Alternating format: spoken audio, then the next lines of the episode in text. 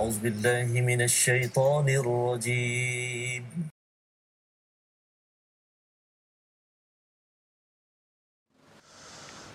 أعوذ بالله من الشيطان الرجيم.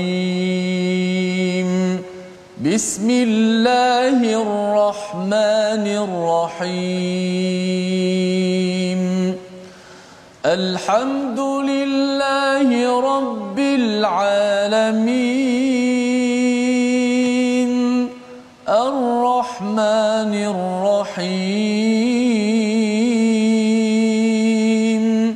مالك يوم الدين إياك نعبد وإياك نستعين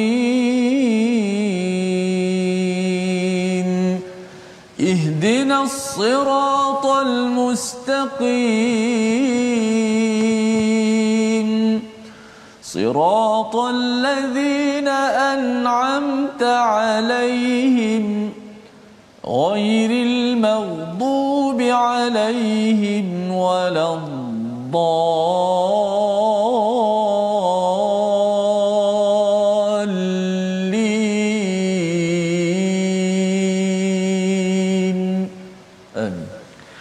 Assalamualaikum warahmatullahi wabarakatuh. Alhamdulillah wassalatu wassalamu ala Rasulillah wa ala alihi wa man wala syada la ilaha illallah syada Muhammadan abduhu wa rasuluh.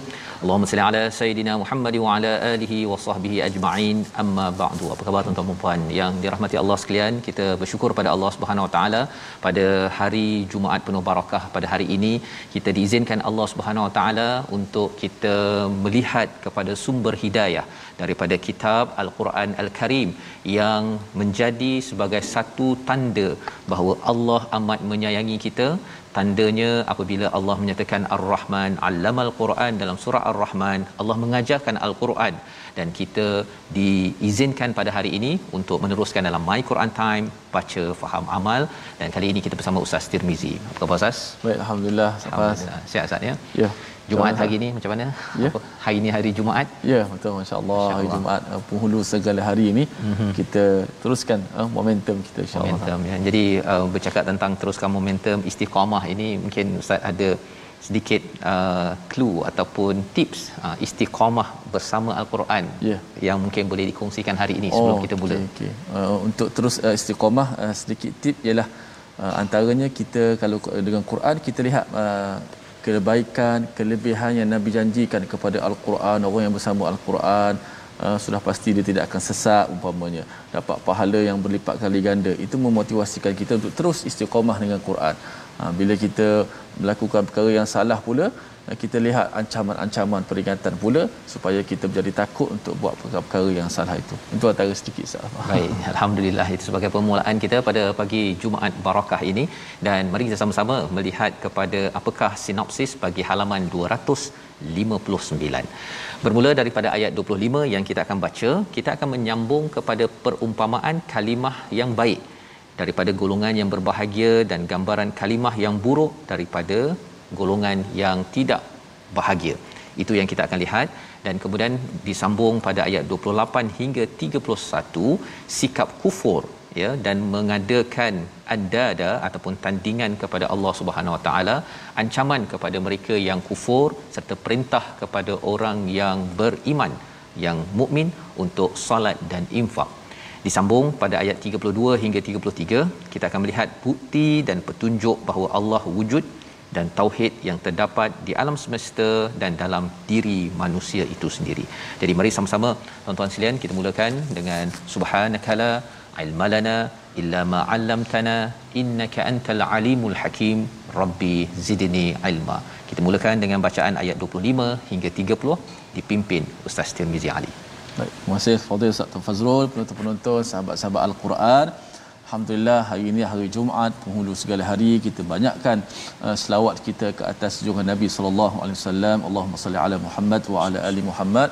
Uh, moga kita ini juga menjadi bukti kita cintakan kepada Rasulullah sallallahu alaihi wasallam yang telah membawakan kepada kita ini Al-Quran. Dan hari ini kita nak sambung muka surat 259 semalam bertidah dekat pokok ah pokok hari ini pokok macam mana. Insyaallah uh, Ustaz Fazrul akan beri cerahan kepada kita tentang apa yang kenapa disebut pokok dan sebagainya kan ada pokok yang baik dan sebagainya untuk kita menjadikan panduan dalam kehidupan kita ayat yang ke-25 hingga 30 uh, kita akan baca terlebih dahulu maqam uh, nahawan insyaallah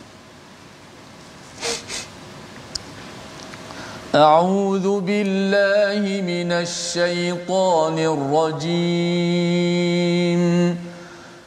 تؤتي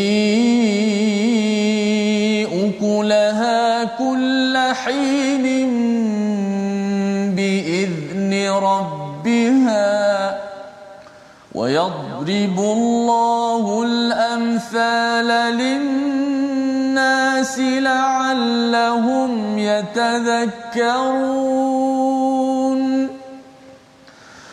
ومثل كلمة خبيثة كشجرة خبيثة كشجرة خبيثة اجتثت من فوق الأرض ما لها من قرار يثبت الله الذين آمنوا بالقول الثابت في الحياة الدنيا وفي الآخرة. ويضل الله الظالمين.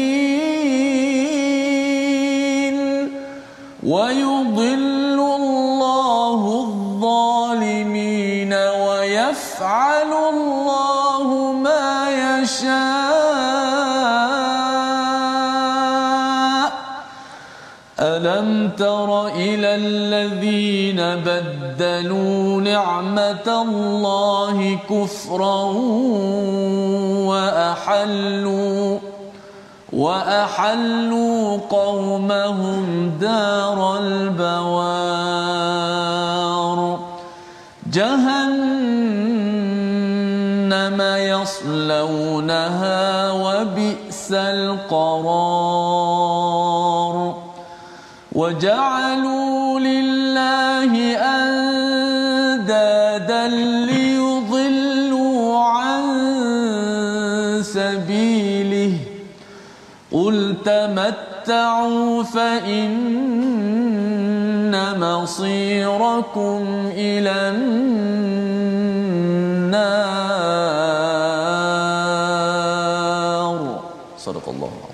Surah Al-Azim gitulah bacaan daripada ayat 25 hingga 30 menyambung kepada perbincangan kita semalam tentang perumpamaan yang Allah bawakan pada ayat 24 iaitu istilahnya kalimah tayyibah kalimah yang baik merujuk pada la ilaha illallah muhammadar rasulullah dan juga yang disyarahkan oleh al-Quran dan sunnah ini seperti sebuah ataupun sebatang pohon yang baik ya.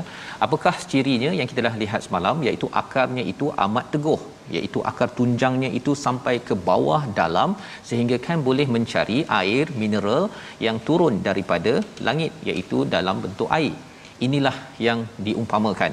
Seperti seorang yang beriman dengan kalimah thayyibah ini sendiri. Pohonnya itu menjulang ke langit dan dalam ayat 25 ini Allah menyatakan pohon ini menghasilkan buahnya pada setiap waktu dengan izin Allah Subhanahu Wa Taala. Subhanallah ya. Dahlah dia rendang ya men, me, apa meneduhkan orang-orang di sekelilingnya. Ia juga memberikan makanan ataupun buah kepada kepada orang-orang di sekitarnya itu biizni rabbiha ya biizni rabbiha wa yadribullahul amthal Allah memberikan misalan ini ya sebagai satu pukulan lah ustaz ya kepada hati kita. Maksudnya daraba itu maksud asalnya adalah pukul. Jadi bila Allah kata wa yadribullahul amthal Allah sebenarnya nak memukul dengan misal ini kepada siapa? Kepada semua hati manusia ya. Tapi syaratnya apa? Syaratnya kena ambil tazakkarun kena ingat bahawa sebenarnya kita ini ada fitrah seperti seperti yang disampaikan dalam ayat ini. Jadi kalau kita lihat kepada ayat 25 ini ustaz ya, buah. Buah apa ustaz suka ustaz dalam kehidupan. Masya-Allah. Buah ni. Durian. Durian ya. Lah. Okey, durian. Sama ada kita tanam ataupun orang tanam kan. Tapi yeah. ideanya daripada awal tu biji benih je. Biji benih kemudian ditanam, kemudian dia ada tunas dan sedikit demi sedikit pohon tayyibah. Ini sebenarnya bukan hari ni tanam besok terus terhasil. Sahabat-sahabat Nabi sallallahu alaihi wasallam dibina kalimah tayyibah dalam diri mereka itu makan masa ustaz ya. Ya. Di Mekah itu sekitar sekitar uh, 13 tahun kemudian campur lagi 10 tahun sekitar 23 tahun itu makan masa inilah yang perlu dibuat oleh oleh ibu ayah yang bersama pada hari ini iaitu kita perlu untuk tarbiyah ya kalau katakan ada biji benih itu kena siram kena letak dekat dalam tempat uh, apa tempat menanamnya kemudian dipindahkan ke ke tempat yang sesuai. Dan kadang-kadang mungkin kita tak sempat melihat buahnya. Tetapi Allah menyatakan kalau kalimah tayyibah ini di dimasukkan dalam diri seseorang uh, dia akan menghasilkan buah tidak ikut musim. Maksudnya amal manfaatnya itu tidak ikut musim uh, apa musim Ramadan dapat banyak manfaat luar Ramadan tidak. Musim haji Zulhijjah ya. Masuk bulan Muharram Safar tidak. Itu bukan ciri kalimah tayyibah yang sudah masuk ke dalam diri se- seseorang. Dan menarik ustaz ya bila katakan uh, ustaz makan buah durian kemudian bijinya tu. Mm-hmm. biji itu itu kita mungkin buang bagi setengah orang dia ambil biji yang baka baik itu dia akan tanam. Dia akan tersebar. Jadi kalimah tayyibah ini sebenarnya nak menceritakan kita bukan simpan seorang-seorang. Ha ya, tuan-tuan ada al-Quran, dapat kebaikan, kita dapat iman ini kita tak simpan seorang-seorang. Kita bina dalam diri kita dan akhirnya kita sebarkan manfaatnya sehingga kan orang lain pun tengok eh sedap betul uh, durian ini contohnya Ustaz kan ataupun sedap betul laici ini contohlah maka selepas itu walaupun dia dah ambil manfaat tetapi bijinya itu akan tersebar itu melambangkan kepada dakwah yang dibuat oleh Nabi sallallahu alaihi wasallam dakwah Nabi Ibrahim, dakwah Nabi Musa yang kita dah bincang sebelum ini, maksudnya ketika iman sudah masuk ke dalam diri seseorang, diri sahabat, pengikut Nabi Musa, maka manfaatnya itu tersebar dan biji benih itu akan masuk dalam dalam orang lain Oh. dan akhirnya terbina juga pohon syajaratun tayyibah yang Allah, diletakkan insya-Allah. sebagaimana kita lihat sebentar tadi. Apa jadi kalau dalam Malaysia ini ada pohon baik, pohon baik, pohon baik di Shah Alam dan kemudian disambung lagi di uh, Langkawi, disambung lagi di Johor Bahru, maka negara ini akan menjadi negara yang tayyib, ya, menjadi negara yang amat baik. Tapi bagaimana pula kalau dalam sesebuah keluarga Ustaz ya, ada kalimah ataupun pohon yang tak baik. Allah bawa dalam ayat yang seterusnya kalimah yang khabithah. Kalimah khabithah ini merujuk kepada apa? Kalimah syirik contohnya ataupun tentang suka keji, suka fitnah di dalam Facebook contohnya. Ataupun kalimah kufur ataupun tentang materialistik ataupun berkaitan dengan nationalism hanya utamakan negara ini sahaja tidak pentingkan kepada orang-orang lain di dunia ataupun kaum sendiri saja racism. Bukan kepada kaum lain. Maka ini adalah kalimah yang buruk. Allah kata seperti pohon yang buruk uh, yang telah dicabut daripada permukaan. Maksudnya dia tidak kuat akarnya dan dia mudah tercabut ustaz ya. Malaha min qarar iaitu dia uh, istilahnya tidak tetap berdiri pun. Malaha min qarar. Dia bila-bila tercabut. Macam lalang lah kan? Bila-bila boleh tercabut. Dia tidak bagus. Kalau orang duduk bawahnya takut dia tumbang ya dan buah tak ada ya. Dia sekadar dia mungkin me, menyemak istilahnya di dalam sesuatu kawasan dan kadang-kadang mungkin ada ular pula di kawasan tersebut. Jadi amat bahaya. Apa poinnya? Poinnya ialah untuk mendapat pohon yang baik kena dididik ditanam. Dan kalau ada pohon yang tak baik dalam diri seseorang kena ada istilahnya ustaz tukang kebun. Ha ya, tukang kebun yang tolong bersihkan dulu ya. Dan kemudian gantikan dengan tanaman yang baik yang memberi manfaat. Kalau tidak apa jadi? penuh dengan ular ya. Uh, kesannya ialah penuh dengan bahaya dalam sesebuah keluarga dan masyarakat. Dan tugas membersihkan kebun itu adalah tugas para rasul. Yang menyampaikan risalah daripada zulumati ila nur dan tugas kita tuan-tuan sekalian untuk kita share dekat Facebook tuan-tuan dah share? Ha, kalau dah share ataupun yang di TV boleh sahaja beritahu pada kawan ajak lagi lebih ramai. Pasal apa? Bila kita mengajak kepada kebaikan ini kita sebenarnya sedang mengenepikan. Kalau boleh nak buang rumput-rumput ataupun lalang-lalang dalam diri manusia kalau dalam surah ar-ra'd buang buih ustaz. Buih-buih yang kotor buih. itu. Buih itu yang kadang-kadang menyebabkan kalau nak bercakap je mesti bergaduh Ya, ada orang kata kalau nak bercakap, ya. kalau tak bergaduh itu bukan bercakap. Oh, ha, kalau nak cadangkan sesuatu, kalau tak jerit-jerit, tak kutuk pada kumpulan berbeza, dia rasakan bahawa kita tak sampai mesej je. Ini adalah buih-buih ataupun semak samun yang boleh dibersihkan tapi ia perlu diperjuangkan. Kesannya apa kalau kita berjuang begitu? Allah cakap pada ayat 27, kita baca sekali lagi. Kesannya Allah kita dah buat ya kita cuba untuk bina dalam keluarga dalam masyarakat kita Allah akan tetapkan dalam diri umat yang beriman ayat 27 kita ulang sekali lagi baik masya-Allah ha? ayat 27 kita nak melihat pohon yang baik dan juga pohon yang tidak baik mudah-mudahan kita semai pohon yang baik inilah dalam keluarga kita sehingga menjala dalam kehidupan kita perkara yang baik-baik sahaja insyaallah mudah-mudahan zaman sekarang zaman WhatsApp Ustaz oh, ya. berkesan ya. daripada apabila berlaku di sekeliling ini dalam grup-grup WhatsApp mereka juga sama-sama menggunakan bahasa-bahasa yang sekian. Kita nak kalimah yang baik insyaallah. Ayat 27 auzubillahi minasyaitanir rajim yuthabbitu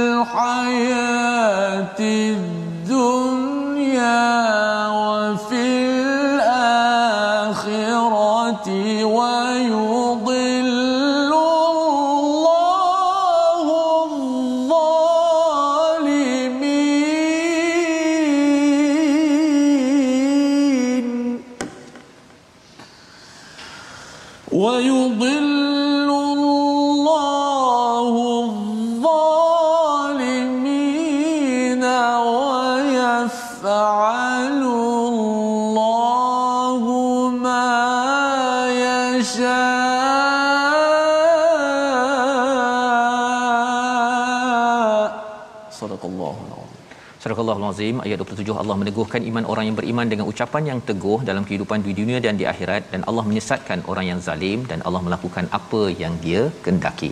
Apabila kita sudah pun sedar bahawa proses menanam itu makan masa, kita dah mulakan setiap hari siram air, air pada hati kita adalah al-Quran, kita siram setiap hari, tuan-tuan ikut My Quran Time, tambah lagi baca, ikut kelas lain.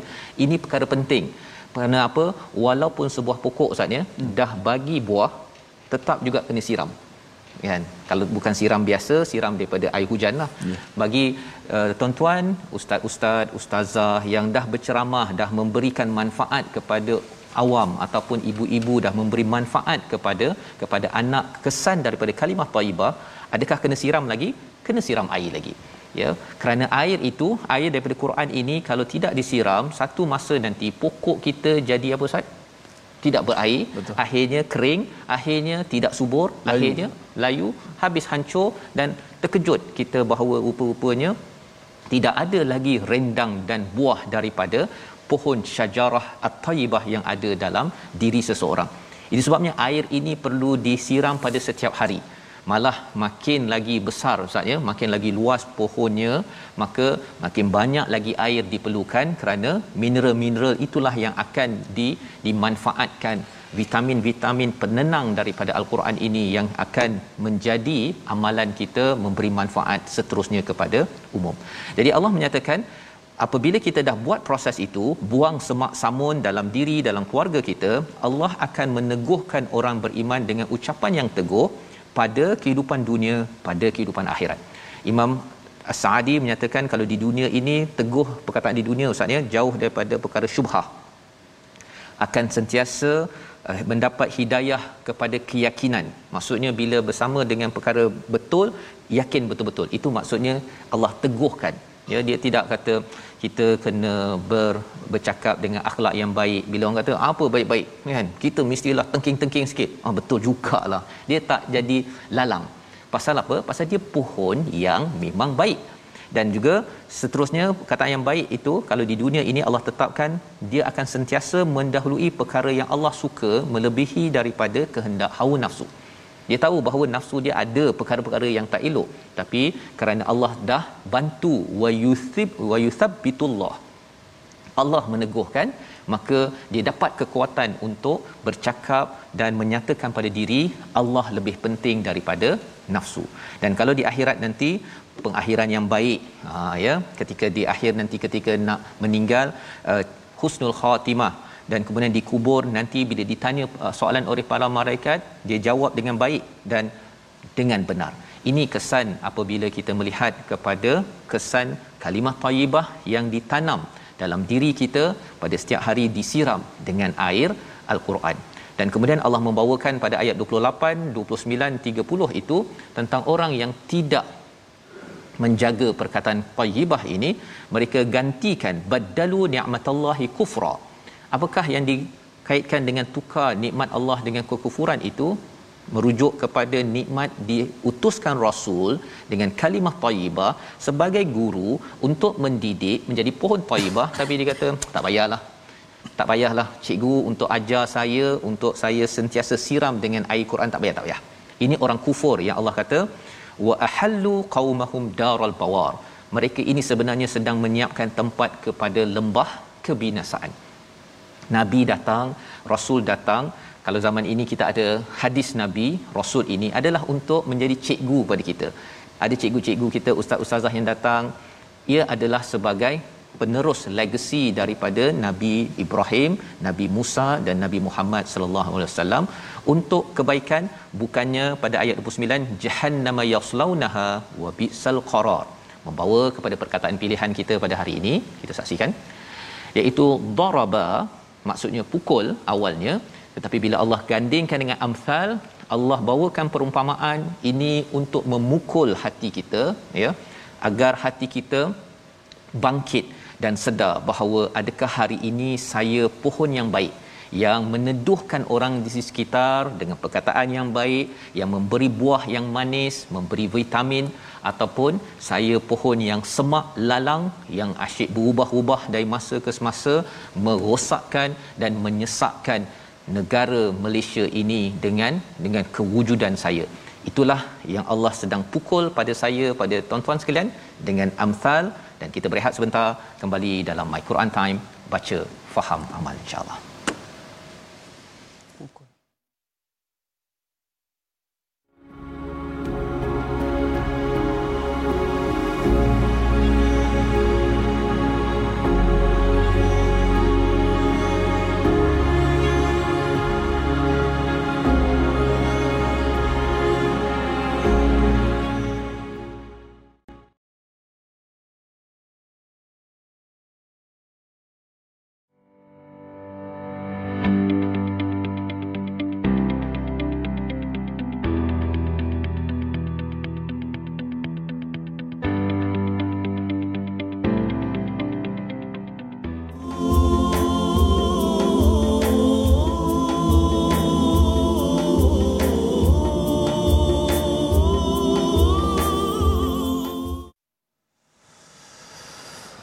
Ya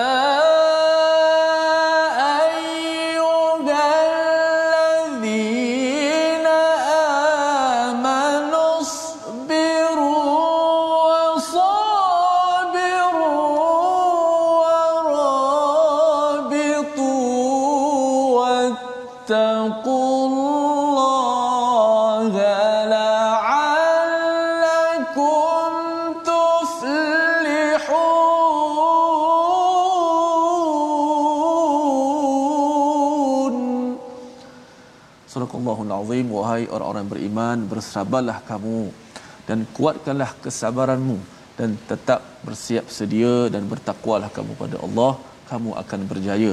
Inilah petikan daripada ayat uh, surah uh, Ali Imran ayat terakhir ayat 200 yang pernah kita ulang kaji dan tadabbur. Moga-moga ujian yang ditimpakan oleh seluruh umat pada ketika ini uh, meningkatkan kesabaran kita dan ujian ini mematangkan kita dan kita tidak jatuh dengan ujian ini. Sebagaimana Ustaz Fazrul mengajar kepada kita sebentar tadi Allah beri perumpamaan yang macam-macam. Diguna perkataan daraba Allah memukul kita. Dan saya uh, berbisik berbual dengan Ustaz Fazrul masa rehat tadi. Uh, kata Ustaz Fazrul kalau tak terpukul juga uh, tak tahulah. Maksudnya marilah sama-sama kita mengambil betul-betul peringatan daripada ayat-ayat Allah Subhanahu Wa Taala. Baik sedikit tajwid pada hari ini. Uh, tajwid pada hari ini kita nak belajar tentang uh, wakaf pada mad uh, wajid muttasil yang mana hamzah itu berada di hujung. Uh, sedikit uh, peringatan ataupun uh, tambih uh, perta- uh, tambahan daripada mad muttasil. Apabila kita wakaf pada mad muttasil yang mana hamzah itu berada di hujung. Maknanya hamzah berada selepas daripada huruf mad. Okey, kalau kita lihat contoh tadi kita baca ayat wa yaf'alullahu ma wa yaf'alullahu ma yasha pada ayat yang ke-27. Ada mad alif itu kemudian ada hamzah di hujung uh, macam uh, macam mana kita nak menjelaskan uh, hamzah itu? Contoh wa yaf'alu Allahu ma yasha. Uh, hamzah itu di, dijelaskan. Ataupun disebut sebagai perkataan hari ini uh, lama dah ulama bincang tentang an-nabru. Uh, kita mengangkat suara kita sedikit di hujung untuk menjelaskan hamzah itu. Uh, supaya hamzah tu timbul. Kalau tidak kita uh, bunyi dhaif hamzah tu. Uh, yasha mak tu jelas tapi hamzah tu di hujung bunyi lemah seperti, seperti ini. Wa yaf'alu Allahu ma yasha ma yasha ma yasha kalau kita tekan uh, suara itu di, diangkatkan sedikit. Wa yaf'alu Allahu ma yasha ah begitu. Kalau contoh ayat yang ke-32 anzala minas sama ah hamzah itu jelas. Mat itu jelas alif itu suara panjang. Kemudian hamzah di hujung itu pun penjelas. Ah, itu disebut sebagai uh, kita mengangkat sikit suara kita supaya hamzah itu timbul jelas. Ah, kalau tidak kesalahan yang banyak berlaku. Bila wakaf pada hamzah Hamzah itu bunyi lemah. Maka itu kita nak jelaskan supaya ataupun disebut sebagai an-nabru Ustaz. Okey alhamdulillah kita belajar ya faham apa sedikit kita nabru tu maksudnya apa Ustaz? Dia angkat tu ke? Um, kita mengangkat suara sehingga uh, bunyi itu uh, dia uh, tinggi sedikit daripada huruf sedikit. yang lain. Okey. Jadi kita kita nak jelaskan ya, bunyi ya, itu sendiri lah ya tujuan daripada hmm. an-nabru tapi yang fokus kita tadi mat tadi itulah ya. ya cara bacaan yang ya. tepat dalam masa yang sama kita menjaga huruf-huruf yang ada tersebut Ustaz ya. Jadi hmm. insya-Allah moga-moga ayat yang kita baca ini uh, kita menunaikan haknya sebenarnya uh, sebagaimana kita sensitif jaga pokok Ustaz ya. Yeah. Kalau kita tanam pokok dia kena sensitif ada ulat ke Betul. ya tak cukup air ke hmm. maka ketika menjaga sumber air ini sumber Betul. air ni hmm. yang itu air yang akan menjadi penenang kepada uh, tanah hati kita ini kita kena sensitif juga yeah. ya pada kalau ada ulat-ulat lah saya letakkan istilahnya kalau hmm. katakan uh, a tadi tu tak diberi penekanan betul. tajwidnya dia jadi ulat sikit kacau betul, bacaan betul. kita Sebab tapi dalam pasal pasal tadi mana kalau pokok tu semua kita nak cara ya. daunnya ya. akarnya semua. airnya macam hmm. uh, huruf itu juga kullu harfin maksudnya haqqah maksudnya haqqah. setiap hak cara dah kita dah jaga mat Rupanya hujung tu terlepas pula. Terlepas. Sayanglah kan kalau dah berbuah tu, buah tu tak sampul, akhirnya kena makan ulat nak sayang. Tak boleh makan. Tak boleh makan. Kullahin sebagaimana Allah. dalam ayat 25 Allah. ya. Jadi kita doa Allah izinkan kita jaga hak-hak yang ada dalam Quran dan insya-Allah kita juga akan dapat dipimpin yuthabbitullahu alladhina amanu. Allah tetapkan perkataan kita amalan kita di dunia dan juga bila sampai di di akhirat. Kita melihat kepada ayat yang kita dah baca tadi uh, sehingga ayat yang ke-30 ya di mana Allah menyatakan uh, dan mereka telah diberikan telah menjadikan tandingan ya liyudillu an sabilih yang menyebabkan mereka ini sesat menyesatkan manusia daripada jalannya katakanlah tamatta'u fa inna masirakum ila nar. Mereka bersenang-senang. Jadi dicakapkan pada mereka okeylah kau happy-happy lah ya bergembiralah kamu. Tetapi sebenarnya kamu akan kembali kepada neraka sebagai satu balasan.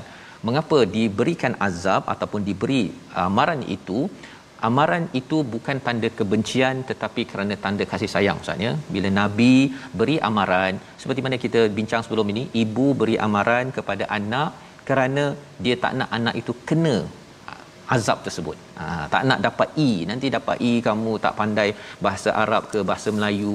Nanti bila kamu dah bekerja ke belajar ke dah besar bahasa ataupun ilmu-ilmu ini diperlukan. Jadi ibu memberi amaran bukan tanda benci tetapi tanda kasih sayang. Ini cara kita membaca al-Quran kerana kita tahu Allah yang Maha Penyayang memulakan bagi setiap surah ya kecuali surah at-taubah sahaja yang tidak ada bismillah.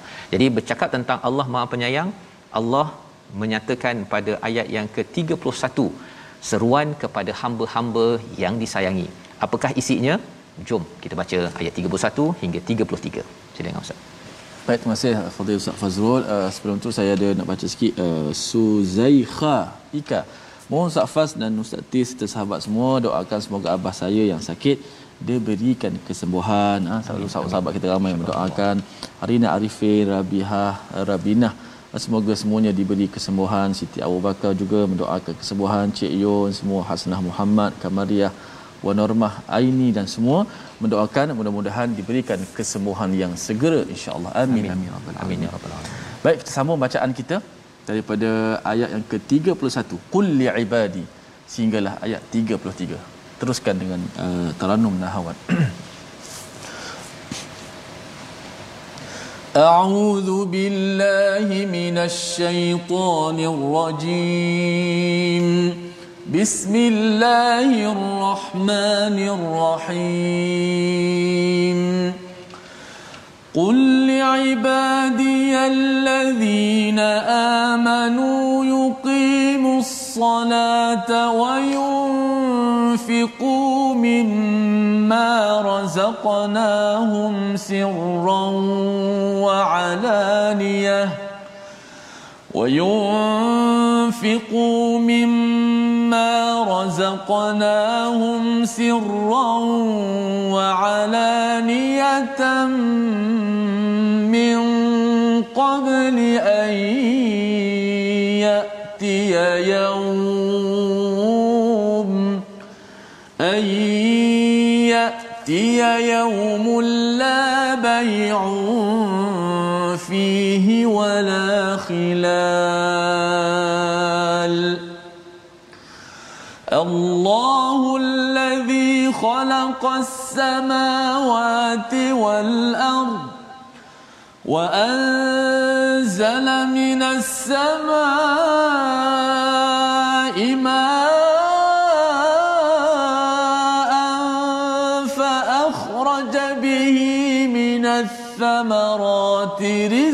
لكم وسخر لكم الفلك لتجري في البحر بأمره وسخر لكم الأنهار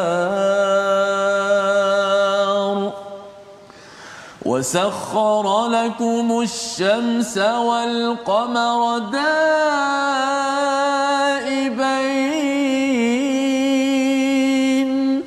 وسخر لكم الليل والنهار.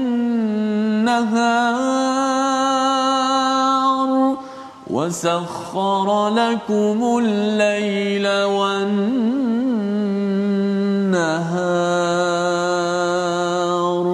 صدق الله العظيم.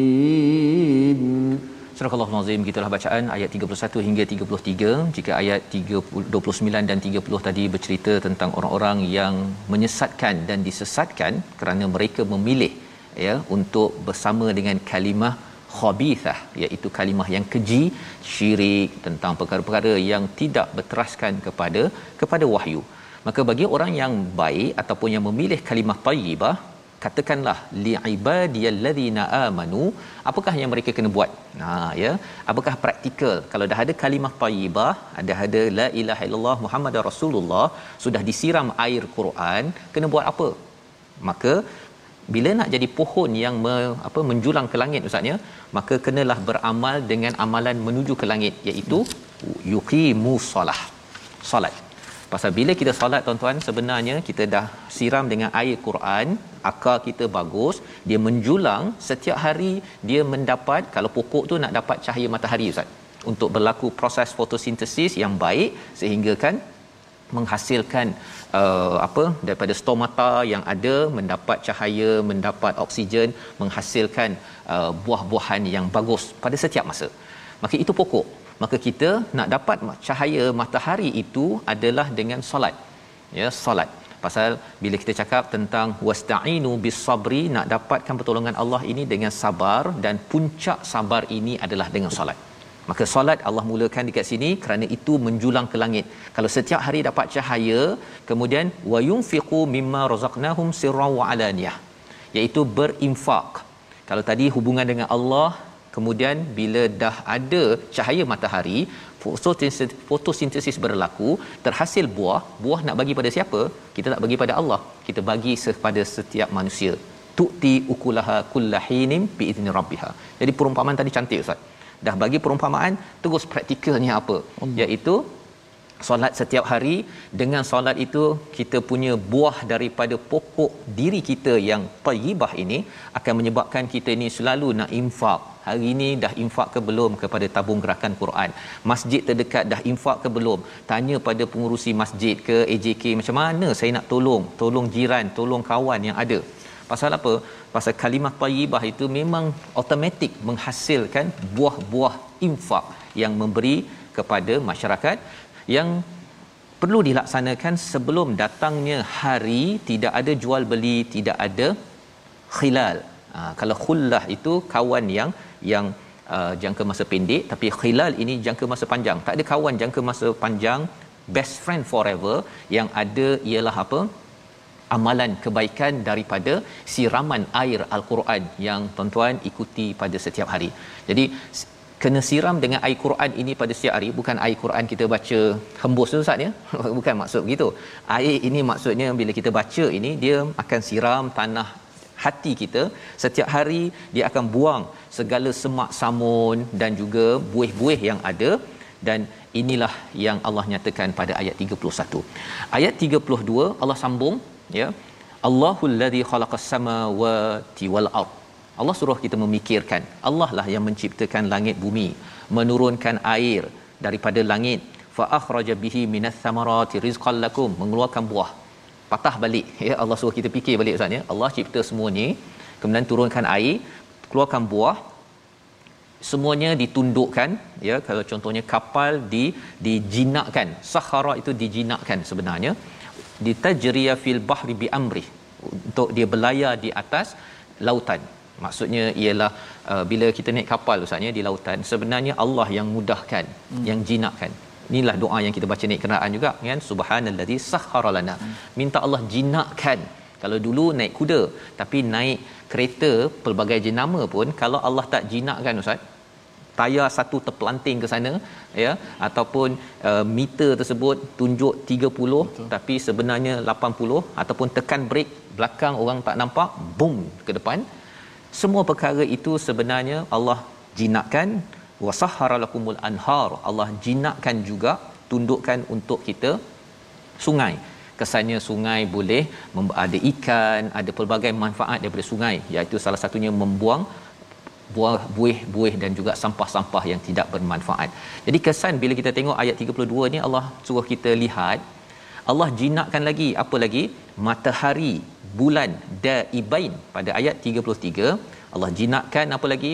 Malam dan siang Allah jinakkan ini ya kalau katakan seorang ketua ustaz ya, ya. dia ada pembantu staf dia untuk foto state untuk buat air takkanlah ketua ataupun raja nak pergi buat air ataupun foto state kan ada orang bawahnya yang yang Betul. buat sudah tentu yang raja ataupun ketua ini ada fungsi untuk buat perkara yang lebih besar pasal kerja je bukan untuk foto state biar orang lain yang foto state dia buat kerja membantu rakyat membantu masyarakat dengan lebih berkesan.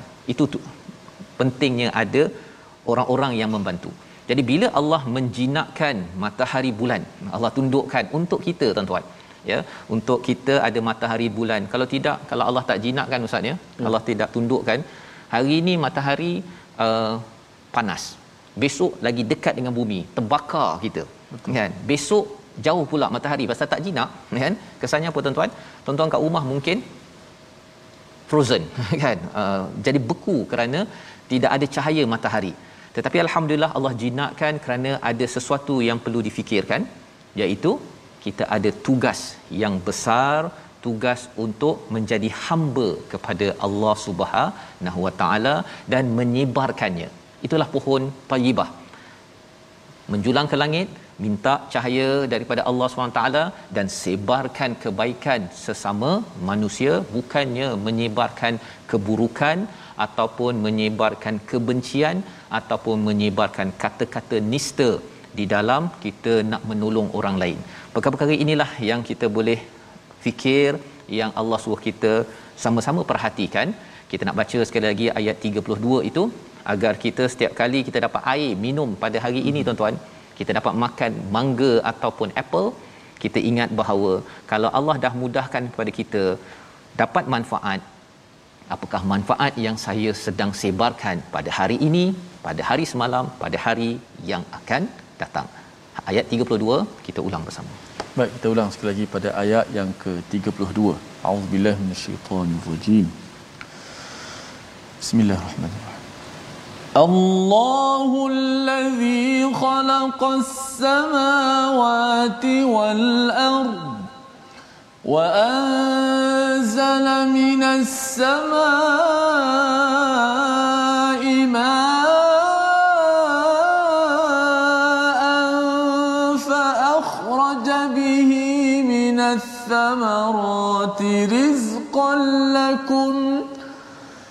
وسخر لكم الفلك لتجري في البحر بأمره وسخر لكم الأنهار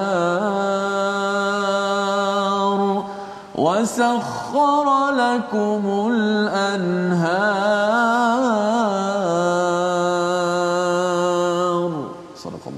Surah Al-Azim ayat 32 Allah yang telah menciptakan langit dan bumi dan menurunkan hujan daripada langit. Kemudian dengan air hujan itu dia mengeluarkan pelbagai buah-buahan sebagai rezeki untukmu. Yang dia telah memudahkan kapal bagimu agar berlayar di lautan dengan kehendaknya dan dia telah memudahkan sungai-sungai bagimu. Segala kemudahan itu setiap kali tuan-tuan makan buah dapat minum air mudah pada hari ini itu tandanya kita kena berfikir saya dah dapat manfaat dimudahkan saya patut memudahkan urusan orang lain perlu memberi manfaat pada orang lain jangan menyusahkan jangan menderitakan rakyat dan orang-orang di sekitar saya kerana saya pentingkan kalimah khabithah. Tapi saya pilihlah air siraman daripada Allah kalimah tayyibah. Membawa kepada resolusi kita pada hari ini kita saksikan. Yang pertama beramal dengan kalimah yang baik yang akan memberi manfaat sepanjang masa iaitu panduannya dengan al-Quran yang kita baca sekarang ini. Yang kedua dapatkan bantuan Allah melalui beramal dengan ucapan yang baik. Ya, makin kita mengamalkan kalimah thayyibah ini, kesannya Allah akan memberi bantuan dan kita amalkan solat, jaga infak pada setiap masa sebagai bukti kalimah thayyibah itu sudah pun masuk ke dalam hati kita. Yang ketiga jaga solat dan infak sebelum terlambat kerana dua perkara inilah tanda bahawa kita adalah pohon yang baik yang menjulang ke langit dan memberi manfaat kepada seluruh manusia insya-Allah. Kita berdoa Allah izinkan kita beramal dengan kalimah thayyibah. Bismillahirrahmanirrahim. Alhamdulillahirabbil alamin wassalatu wassalamu ala asyrafil anbiya'i wal mursalin wa ala alihi wa sahbihi ajma'in. Allahumma shfi mardana wa mardal muslimin. Ya Allah, sembuhkanlah orang-orang yang sakit di kalangan kami ya Allah. Ada di kalangan sahabat-sahabat kami yang sedang sakit, ada yang sedang menghidap COVID-19 ini ya Allah kau sembuhkanlah mereka dengan segera ya Allah. Berikanlah kesabaran kepada orang-orang yang sakit di kalangan kami dan keluarga mereka kekuatan yang kuat ya Allah. Ya Allah berilah kepada mereka kesabaran ya Allah. Ya Allah dan tenangkanlah hati mereka ya Allah Ya Allah berilah ganjaran pahala kepada mereka di atas ujian yang besar ini ya Allah dan ampunkanlah dosa-dosa kami ya Allah bila kekuatan kepada kami untuk kami beramal dengan isi kandungan Al-Quran untuk kami beramal dengan kalimah-kalimah yang baik, perbuatan-perbuatan baik, percakapan-percakapan yang baik, amal-amal salih dan terimalah segala amalan-amalan kami ya Allah. Amin. Amin ya rabbal alamin. Amin ya rabbal alamin. Moga-moga Allah mengabulkan doa kita atas kefahaman kita sedikit daripada halaman 259 ini kita nak membina masyarakat yang berteraskan kalimah thayyibah. Inilah yang kita ingin perjuangkan tuan-tuan dalam tabung gerakan al-Quran. Tuan-tuan dijemput untuk menyumbang hari Jumaat penuh barakah ini. Inilah benih yang kita ingin tanam ya sehingga kan ia tersebar membina pohon-pohon thayyibah dalam negeri negara ini agar ia dipimpin oleh orang yang perkataannya bagus-bagus bukannya penuh dengan kemarahan keji dan juga sindir dalam memimpin. Kita berdoa insya-Allah dan kita bertemu pada siaran ulangan pada malam ini pada pagi esok insya-Allah. Jangan lupa menjaga keselamatan dan juga dapatkan vaksin untuk usaha kita untuk kita sama-sama bertawakal kepada Allah Subhanahu Wa Taala. Kita berjumpa lagi dalam My Quran Time baca faham amal insya-Allah. Allah. Thank you.